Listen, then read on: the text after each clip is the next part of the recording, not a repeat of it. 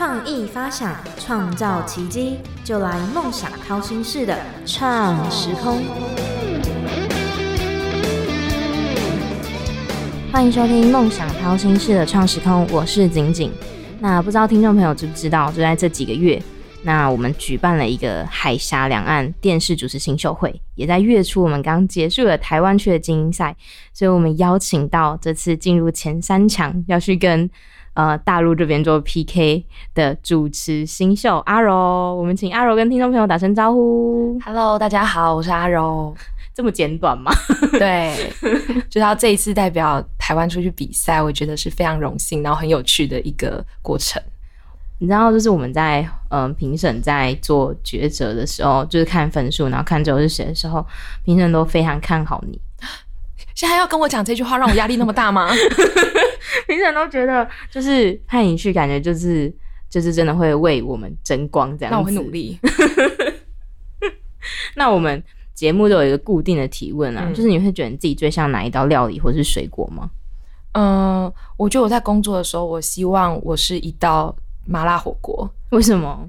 就是它就是又辣又香，嗯然后会让人爱不释手。明明就带着刺，但是就是舌头会痛嘛，喉咙会痛嘛，嗯隔天起床的时候可能屁股也会痛嘛，但是就是会让人一吃再吃，无法戒掉，有点像个瘾这样子。哦，也蛮符合，就是我觉得在你的主持风格里面，我看到的，我觉得也那种感觉也蛮像的。嗯嗯嗯，那你小时候的第一个梦想是什么？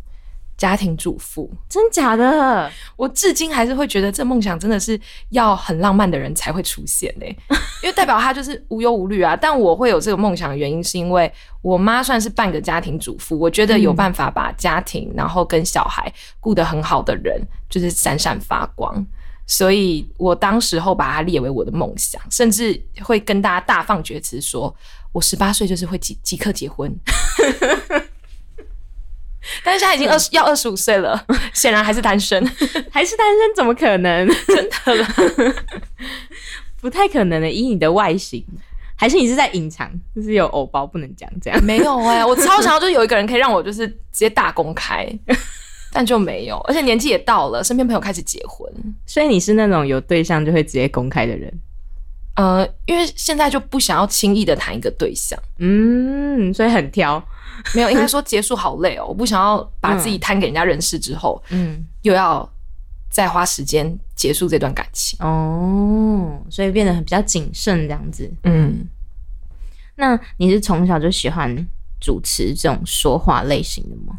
应该说小时候很爱讲话，所以被老师变成那种要坐在前面，或者坐在其他边边角角。那以前不晓得这算是主持的类型，那等到越来越长大之后，才会发现到说，哦，原来自己喜欢的表达方式，其实就算是主持的其中一种。哦，对。那你是怎么样接触到跟主持相关的这个？嗯，我自己本身的科系是音乐系。我知道很看不出来啦，没有啦，我没有这么说。就是可能音乐系的人，人家都会觉得很气质什么，但我就是属于比较偏活泼的那一边。那我们音乐系就是需要办理一些音乐会嘛，成果发表会啊，嗯所以我就是负责担任这个主持。那时候也只是班上需要有一个人做这件事，嗯那可能平常比较爱讲话的人就必须是这个担当，哦所以那个时候是从音乐会开始接触到主持。那你在读音乐系的时候，你是主修什么？哦，我是主修长笛，哇，长笛，又又更觉得跟我不搭，对不对？没有不搭，就是可能可以看到更不一样的你这哦，样子。对啦，确实确实。那所以你在做主持这块，你还有做跟音乐相关的工作吗？哎、有有有，我到现在也都还是有接一些演出啊，然后包含我也是一名就是音乐老师，目前还有家教学生，我、哦真的就是教长笛吗？对，钢琴也有，哦，嗯那演出的话是做哪方面的？可能就是婚礼啊，哦。然后或者是活动啊，对。嗯之前还有那种就是可能活动主持，然后他发现你有这个长笛的技能，他就觉得哎、是不是可以帮我们多做一个开场表演？哦，对，因为我之前会去接那种就是婚礼摄影，然后我都会看到就是那种现场的表演，我就觉得就是那种嗯那种感染力吗？应该说感染力，我觉得要做到就是把整个气氛带起来，我觉得就真的要很优秀、欸才能当婚礼的这种表演啊、主持人什么之类的。我觉得应该说是我们对这份行业别是有热情的。其实我后来就是跟自己沟通之后，发现不管是演出也好，主持也好，嗯它都是在舞台上面的一种展现。嗯嗯，。对，那你觉得，就像不管是那主持跟呃家教，或者是在做音乐版，你最喜欢的是什么？我最喜欢的还是掌控全局的感受，所以绝对是主持。哦，你想要整个 control 整个对全部的，对对，因为像家教，我现在接大朋友、小朋友都有。嗯那我觉得大朋友比较好教，因为他可以被我控制。小朋友就真的是他们必须要有这个热情，哦但同时你也要自己不断去检视，说我真的适合当一名教育者吗？哦，对啊，那你觉得你最喜欢主持？那在主持的过程中，你觉得你遇到最挫折的事情是什么？嗯，我觉得好像每个行业别都会遇到，但是在主持的这个业界会更容易发现这件事，就是你需要不断的被比较，而且你的被比较是呃没有来由的，它可能从外形开始，然后从你整个人的体态开始，嗯然后这些比较不是你的专业类别，就你明明口条很好，但是可能因为你的外形不符合厂商的需求，他宁愿换一个他不确定能不能掌控全局的人，但是漂漂亮亮的。所以我觉得是因为需要在舞台上面，所以就会很多变成视觉上面的东西。那当你不断被比较的时候，你就会很害怕说，哦，我又掉了这个案子了。那其实我们的圈子很小，你会看到你周边的人，哦，是他接到了，那我到底输他什么？会变成这个挫折是不断的下去做比较的过程当中，你会很痛苦。那你觉得要就是怎么调试这个让你觉得很痛苦的每一个瞬间？因为我觉得我后来跟自己沟通的方式就是，其实只是因为我们做这个行业别，它不断的被放大而已。不然，其实人活着就是不断的会去做比较。嗯，那每个人的课题就会是嗯，我能不能学着是跟自己竞争，而不是跟你周边的其他人。那当然，我觉得我也很幸运的地方是，虽然在不断被比较的过程当中，但我呃比别人幸运的地方是我还是有接得到案子。身边有太多的人，他可能是对这个行业别保有热忱，但是他因为不断的被比较，他就选择了走其他的地方。但我觉得这也是你在选择类别的时候，你要愿意跟自己沟通的是，当我不断被比较的时候，我不是花时间去呃享受这个痛苦，或是感受这个、呃痛苦、抱怨什么的，而是你反过来反思你自己的专业到底有没有几分。嗯，那你觉得做这么多主持的，呃，很一定会有很多不同类型的，你觉得你自己最喜欢哪一种类型？嗯，我还是比较喜欢能够跟现场观众有互动的，然后包含有这种团康，像接下来要尾牙啦、嗯嗯。春酒啊这一些的，我就还蛮喜欢的。是越接近年底，你们的案子就会越来越多。对，有一点淡旺季，但因为我现在就是之前因为疫情的关系，所以我也接蛮多线上的主持，包含最近电商很红嘛，所以一些带货啊这些的哦。我也都有接触，所以就变成说，一个是现场互动，一个是在网络上面互动。那像带货这种，就是类似像直播主吗？嗯，有点像。这种你觉得跟现场最大的差异是什么？呃，差异性是你现场你可以随时微调你的状态，你会感受到下面的人给你的反馈。嗯。就是当你跟他们嗨一点的时候，你的情绪有十分，他们可能可以回馈你，给你八分。嗯但是如果像线上主持，像去年嗯。有一些公司他们变成线上尾牙，哇，嗯。那真的是一个挑战，因为你正前方就是一个 camera 而已，嗯。那你也没办法要怎么样下去知道说我现在的表现是几分，我给他们几分之后，他们可以回馈我什么，对，就是看不到。线上尾牙，线上尾牙是怎么样的模式啊？线上尾牙有的公司很有趣是用预录的，那有的公司它会是用直播的方式，对，就是大家一样有参与啊，一样有抽奖啊，主要就是要把那些奖项抽出来。哦，就是 各自在家，然后抽奖。对对对对。对哦，那线上尾牙是他们会安排你去一个地方吗？还是你们就是？对对对，哦可能一个棚，哦，原来是这样。那你你觉得主持婚礼场呢？婚礼场会你觉得有什么特别的经验吗？呃，我觉得婚礼是最让我就是又爱又恨的，怎么说？因为其实对于这些活动而言，比如说办记者会，那你跟嗯行销公司合作，他们都很有经验了，嗯然后他们也知道哦，办办活动就是啪啪啪，这样子。嗯嗯，但是对于婚礼主持人，你遇到的就是一个完全没办过活动的超级大素人，而且他人生中就是只有这一场婚礼，嗯但是希望只有一场啊。对，那他会有很多的问题，那你包含前置作业就会相对而言比较麻烦，然后再来是我会对他又爱又恨的原因是在这个整个活动的当下，真的那个气氛是很浪漫、很幸福，然后你会眼眶泛泪，就会觉得说，嗯，虽然现在单身，但总有一天我也会遇到对的人。那你参加婚礼场这种主持，你会你看到他们很很浪漫啊、很温馨的画面，你会很想结婚吗？嗯、我现在好像会把一些婚礼秘辛讲出来，但应该没关系，因为并不是每一场婚礼在台面上面很浪漫，但我们私下的时候也有可能前一秒在开门之前，大家还在吵架。吵架吗？对，都吵什么？就是可能哎、找不到婆婆啊，或者是找不到就是长辈们在哪里，然后还有可能男方跟女方就觉得我不是早就告诉你了吗？我们 round down 不是写了吗？为什么现在人不见？哦那可能就是吵着一些诸如此类，但当然也有非常幸福，然后笑得很开心，开门进来的。哦。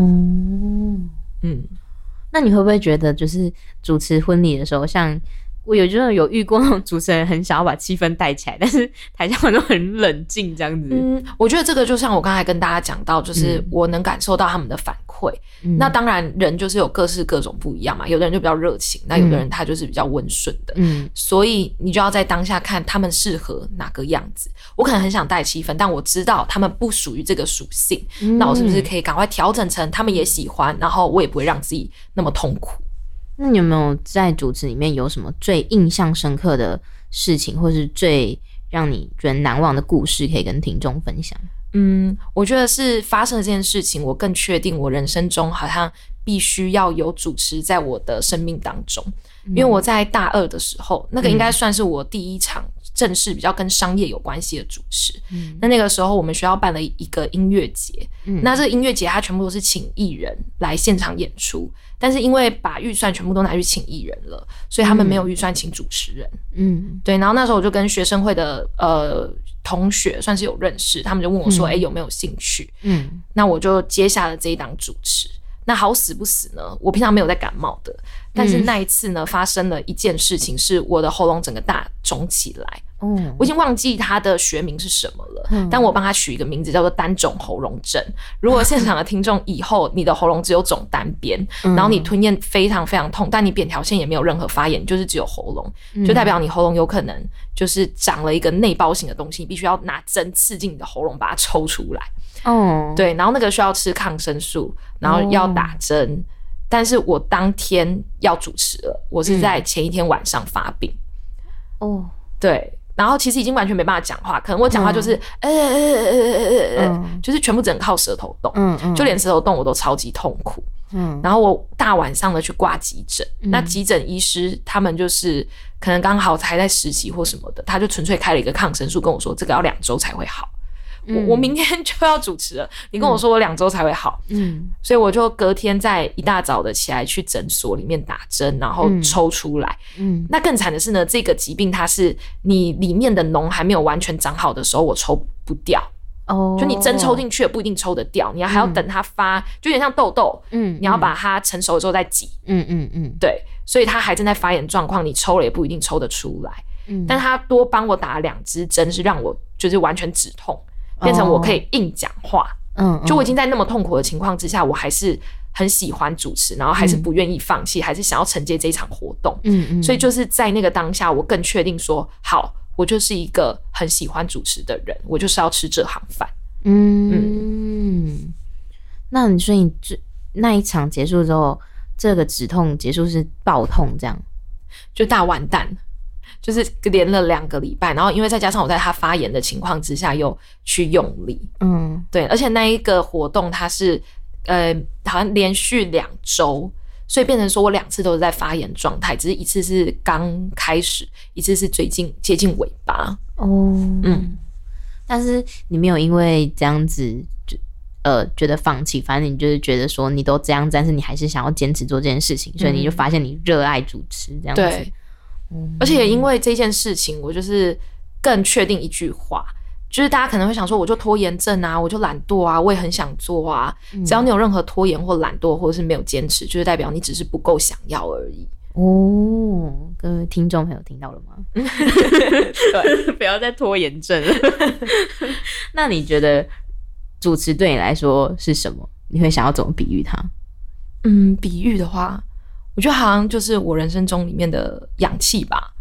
氧气吗？就很多人会说工作很痛苦，我我完全可以理解这句话，就是。讲白了，大家谁不是为了钱呢？嗯嗯，对。但是我觉得这份工作如果能够给你成就感的话，嗯，不管它有多么劳累，或者是让你觉得多么辛苦，比如说我在事前准备的时候也觉得天哪，好复杂，或者他接了一个很大的案子之后，我就会很紧张。他说为什么要这样逼迫自己呢？嗯嗯。但是等到可能我正在舞台上面的时候，我就会跟自己和解，说对，这就是我要的。还好你有承接下来，还好你愿意面对。嗯，那觉得你除了做主持之外，你还要当讲师？讲师就是做音乐相关的吗？哦，还有就是口语表达哦，口语对，然后还有一些就是团康带领。因为我以前大学的时候玩活动还玩的蛮勤的，那也是刚好有这个机缘，因为那个时候有一个算是讲师的机构，嗯，对，那里面刚好都是我们在玩活动的时候有认识的人，对，就刚好有这个机会，然后办了一个工作坊。然后持续后来就是也都有很多的大学啊、高中啊保持有邀课，所以口语表达就是比较否学生族群吗？对。那你觉得台湾的高中生、大学生在表达这一块，你觉得他们如何？我觉得进步的空间还很大，但是已经比过往要好得多。嗯，因为大家已经开始愿意表达自己，但我觉得还有一个状况是。呃，可能很多的人，包含大学生，大学生的这个状况会最严重。在各个课堂上面的时候，他们会觉得无聊无趣，然后学不到东西。嗯，但是有时候我们再换个角度想，是不是你自己根本也没有想要学？嗯，对。那回到口语表达部分，就是比如说每次报告，因为你本来就已经对这一堂课毫无兴趣了，你做的每一个报告都只是呃应付了事。嗯，你可能 PPT 做好，那上面你也是随便乱讲，教授也不会刁难你啊，因为教授也知道，反正你的人生，嗯，你自己没有想学这门课，我们就是哦，你有做到这个意思，我也给你这个分数，那大家就是这样子过完这一堂课以后，也不一定会遇到。嗯，对，但我后来开始这样教学之后，我都会很建议这些学生们，不管你喜不喜欢这堂课，等于说每一次站上舞台的时候，都会是你表达自己还有练习口条的很好的机会。嗯嗯，那你有没有什么建议可以给想要踏入？因为老实说，像。呃，现在其实还是会有很多大学生可能想要当主持人，包括这次竞赛也有非常多学生来参加。有没有什么建议可以给他？毕竟你是职场前辈了，对，现在只要用“前辈”这个词。我觉得是，就是回到刚才那一句话啦。你对这件事情如果是足够喜欢、足够想要的话，你不会是一个伸手牌。跟他说：“哇，你是主持人，我也好想当主持人，应该要怎么做才可以变成主持人？”嗯，他那个东西不是一天突然变的，就像你的身材，现在也不是一天就是自己造成的嘛。嗯，所以我觉得，就是如果你是对他有喜欢、有想要的话，你从日常生活中就可以开始做这件事了。包含比如说看节目的时候，我们不是只是在看他嘻嘻哈哈，而是他在什么时间点。怎么下去做安排？然后他突然亮出来的梗，为什么你会笑？还有我们去现场参加活动的时候，主持人都在做些什么？他讲话的方式，然后还有他的语调，是不是我自己在家里面也可以下去做的练习？然后包含每一次课堂上面你举手发言，还有你上台呃报告，这些都是训练口条。还有你自己本身讲话的口齿表达是否清晰？我觉得现在自媒体很发达，所以呃，口语表达这件事情训练的管道有很多。那口齿清晰是，除非你是要往比如说活动主持，或者是你有要面对很多人。如果你只是纯粹想要做自媒体，当做自己节目的主持人的话，其实大家听得懂你在讲什么就 OK 了。嗯嗯。那你对于这次的这个海峡两岸的竞赛有没有什么感言？就是你要代表台湾去比赛，我觉得是非常荣幸。然后其实对我自己而言也是一个挑战。嗯因为其实我会来参加这个比赛，是身边朋友问我说，啊要不要参加一下？嗯因为比如说我过也有更多其他的前辈，嗯呃，不晓得大家知不知道，反正就是静音啦，然后还有包含我们这一次的评审子鹏啊，嗯然后还有前一届也是有代表台湾出去比赛的凯杰、KJ 啊，这些他们就问我说，哎、还是你要来参加看看？嗯那其实我当时候来参加的时候，我真的就是想要跟其他主持人交流，我想知道自己的定位点在哪边。嗯对，那因为就像我刚才讲的，虽然我们这个产业里面不断的比较、不断的竞争，嗯但我觉得只要是呃良性竞争都很好，所以在这个业界多去认识人，也会是一个很好的选择。嗯嗯那你最后有没有想要宣传自己的什么 IG 或者是你的工作都可以？好啊，好啊，嗯。就是邀请听众朋友们，如果呢有想要对这个主持人有任何的兴趣啊，都可以搜寻台湾姑娘阿柔，在脸书上面或者是 IG 上面打关键字都找得到我。那在我的页面呢，除了可以看到我的日常生活，你也会发现到说，诶，我有跟哪些品牌下去做合作，食衣住行娱乐应该都可以看得到阿柔。再来就是，如果你对于你自己接下来的职涯规划是跟口语表达有关系，你不晓得应该怎么样精进的话呢，其实私讯我都可以找得到答案。OK，那因为之前之前我有访问过子鹏哥，然后他有提到说他觉得呃大学生在于呃口语表达这一块，可能台湾的资源不是这么多，对，对，所以这真的很推荐听众朋友，如果有想要增进自己的话，都可以去找我们阿柔来增进一下自己的口语表达。对，那既然都讲到子鹏，我们也来帮他打个广告。因为确实就是在口语表达这一块，我觉得高中生、大学生都好是需要一个管道的。嗯，那子鹏就刚好有这个管道，嗯他有创办一个朱麒麟对，的这个教育机构。嗯那之前也有跟他聊过，我觉得是一个很好的概念。那只要你有需求，其实他们也有很多的工作坊。嗯对，，OK，好，朱麒麟，我们第一集的时候就是访问直鹏哥，就是来讲朱麒麟的。OK，现在业界大家都是互相认识、互相帮忙。对对对，好，很快，那我们今天节目也到达尾声。我们谢谢阿柔来到我们节目中的分享。那我们也期待阿柔在两岸总决赛的表现，希望可以把最大的奖留在台湾。那我们谢谢阿柔，我是景景，我们下次见喽，好，大家拜拜，拜拜。